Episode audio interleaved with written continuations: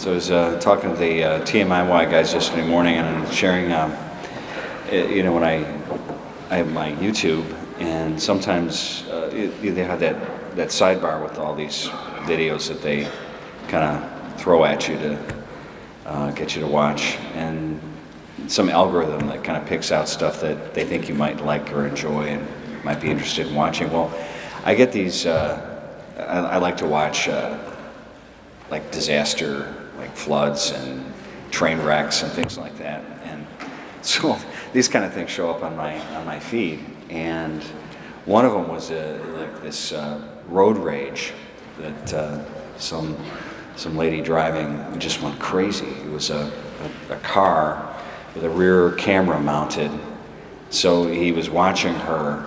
You know, this he was filming her and you know it was heavy traffic and it looked like it was a morning commute the, the expressway was or the street was just filled with cars and it was going really slow. And this lady you could just see her start to get angry and angrier and angrier and and she's gesticulating and she's you know you can't hear it because it's he's in his car and she's in hers but you can see what she's saying right? And she's just going nuts right? And it, it, it was it was it was you felt bad for her but you, it, it was you just couldn't take your eyes off it. It was just it was almost hypnotic to see this progression of rage and and how she was responding and and uh, and this guy filmed it all and then put it on YouTube, which is crazy. But uh, so I'm asking myself, how did these things happen? Where does all this stuff come from? Never been in a situation where you know you you might start out with a small thing, but all of a sudden it it progresses into some full blown event because of a choice that you or I have made, right? Whether it's anger or something else. You know, sin starts out small, but it can, it can get really big. You know, my, my spiritual director used to be uh, Father Bob, Monsignor Bob Hoffman. He used to be the pastor over at John Newman. Great guy. God rest his soul. He's going to the Lord. And, but he was my spiritual director uh, for like my first 15 years of priesthood. And uh, we'd visit once a month for our conversation and confession. And, and I'd go to confession to him and I would, I would tell him my sins. And sometimes I would be disappointed because I'd say, you know, Bob, I, I, I know I confessed this last month and I know I confessed it the month before. I go, what gives? Why can't I get rid of this thing or this stuff or this? Why am I, you know, what's, why? You know, I'm, I, you know, I, I should I should be able to like get over this stuff. And he's like, you know, Dan, goes, sometimes um, you got to know where to start. You got to know where to start. And so I asked him, what do you mean by that? He said, well, you got to figure that out. Where, where does this all this start? Like what you're talking about, that's just the, the, the manifestation of something uh, much deeper. You know, the Lord says in, in this the longer version of this gospel, He says, if it if if your eye is the issue, poke it out. If your hand is the issue, cut it off. Now Jesus engages in hyperbole. We know that. He doesn't mean us to do that, but He's basically saying um, this outward thing. This isn't where it started. You know what your eye sees, your hand does. Back it up. Where did this sin begin? It's like the lady in the car, small amount of somebody cuts her off, and all of a sudden she's off to the races. Explosion. Something much, you know, you look at that video and you're saying, oh my gosh, there's a lot more going on there than just what she's showing us here in the video. I mean, there's that kind of rage. Brothers and sisters, these kinds of sins, you know, what the eye sees, the hand does. That's just the, the manifestation now. Where does it start? Where does the where does the where does the so when my what Bob was trying to tell me is Dan, go to go to the deeper wound. Go to the deeper place where all this all this nonsense begins.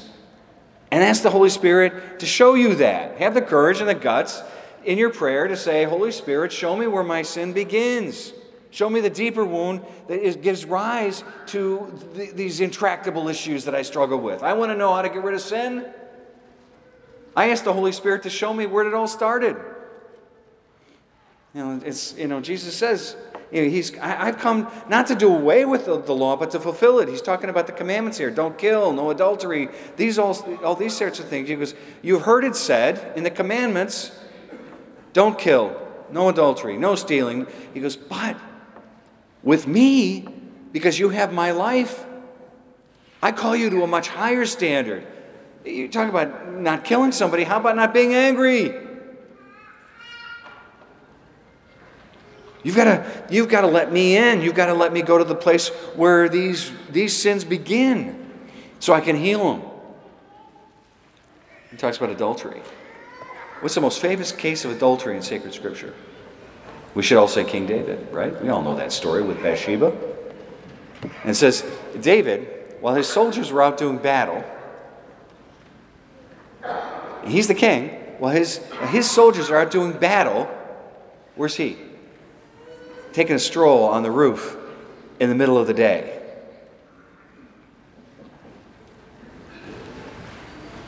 And we all know what happens next. He sees Bathsheba, and she's beautiful, and commits adultery, and then that adultery leads to deceit, and that deceit leads to murder. Was murder where it started? No, it starts much earlier than that. And you say, well, it started because he was, he was being lazy and slothful and indolent. Yes. But let's, let's, let's, take, a, let's take a leap here. Because you know, I think about David a lot. He's one of my favorite people in Scripture. He's a fascinating guy. And, and here, so here's David. Try this one on. So here's David, and the, while his soldiers are off doing battle. And we make this leap, all right, he must have been just lazy and not wanting to be out there fighting. Well, that's not, his, that's not who David is. We know that from all the great things he did. What happened if when it was time to go off and do battle and David was suiting up and get ready to go with him, here he is in his middle age, and his soldiers said, You know what? You're, you're old. You're the king. We don't want you to get hurt. You're fragile. You're weak. You stay home. You stay home and hold on the fort. We'll go out and do the heavy lifting. We'll, we'll go out and do the battle. Now, brothers and sisters, my whole ego is wrapped up in being the king and being the soldier, being the guy that everybody always turns to and says, You're the one. All of a sudden, I'm not. For whatever reason, he ends up on that roof when he shouldn't be. And he's the king, he can do whatever he wants, yes. But if I'm the, if I'm the guy, if I'm the one, if I'm the strong man, if I'm the, the, the warrior hero, and all of a sudden I'm hearing in my I'm hearing the whispers of my soldiers, well, he's getting a little shaky. He's not as quick on the, he's not as accurate with the spear as he used to be. You know, we don't want to risk him, so hey, David, take it easy. That's a, that's a hard thing for a, a man to hear. Don't you think? That's a wound. And that wound could lead to acting out. David in his midlife crisis, there on the roof in the middle of the day, trying to prove himself. Bathsheba, adultery, deceit, murder. What's the deeper wound? It starts somewhere. And the Holy Spirit is the one we call on because the Holy Spirit even knows the depths of God, certainly knows what's going on in our hearts. And if we ask the Holy Spirit, show me where my wounds are, that cause me to act out in my own sins so that I can get past them because you heal them, because I've given you permission to do it. Man, the growth in the spiritual life. Let's take it one step further. Do you remember when David? And this is kind of one of those throwaway lines, but it, it, it's, it's, it's always struck me. Remember when uh, Nathan is sent by God to David's house to have one of the sons anointed? one of David's brothers, a bunch of them, and Nathan's there, and all these, all these men of, of uh, David's uh, the, of the of the father, all these sons, and and Nathan's like, well, he's not it. Spirit says he's not it. Spirit says he's not it. And there's no more brothers left. They're all rejected by God. They're not going to be the anointed. And Nathan's like, there's got to be more because the Lord sent me here to anoint one of your sons the king. Where, what gives? He goes, well, there's, there's one, but he's, he's the youngest, and he's not even here. He's way off out in the countryside by himself in the wilderness with the wild beasts. Do you hear, what, hear what's going on there? This is a, a kid. And he's been sent away from his family to go off and be by himself. There in the day, taking care of the sheep. There at night, warding off wild animals. He's a kid. And they have to go and get him and bring him back to the family so that, oh, Nathan's like, that's the one, anoint him. My goodness. Put yourself in, in that situation. You're, you're, you're a little kid, and you've been sent away from your family.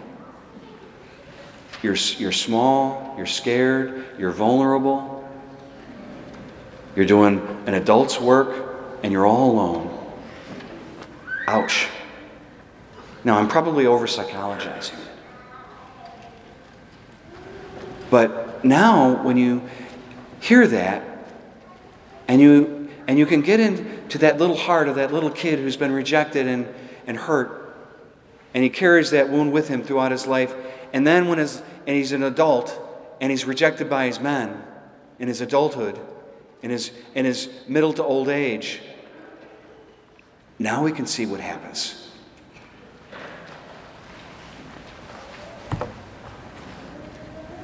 Why we act out. Now we understand where some of these sins come from that we can't get rid of. Because we never discern by the Holy Spirit where the eye sees wrong and the hand does wrong. Because that's not the issue. It's merely the manifestation of a deeper wound and hurt that we've never allowed the Holy Spirit to have access to and to heal.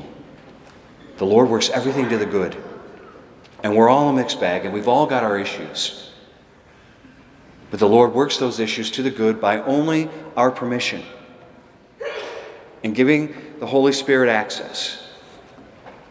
Because Jesus has come not to do away with the law, but to fulfill it and call, her, call us to a much higher standard because we are capable of that standard, because we are capable of greatness, because we are capable of choosing life and not death, and choosing uh, the good and not the bad, because we have grace, because we have His life, and because He wants that life to be in us and to be in us utterly and totally, where we are healed, and from those wounds now we can see how it is that the Lord loves us, and what, what eye has seen and ear has not heard, what God has prepared for those who love Him.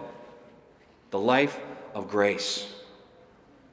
Brothers and sisters, the key to the holy life, the key to the spiritual life, is knowing where to start.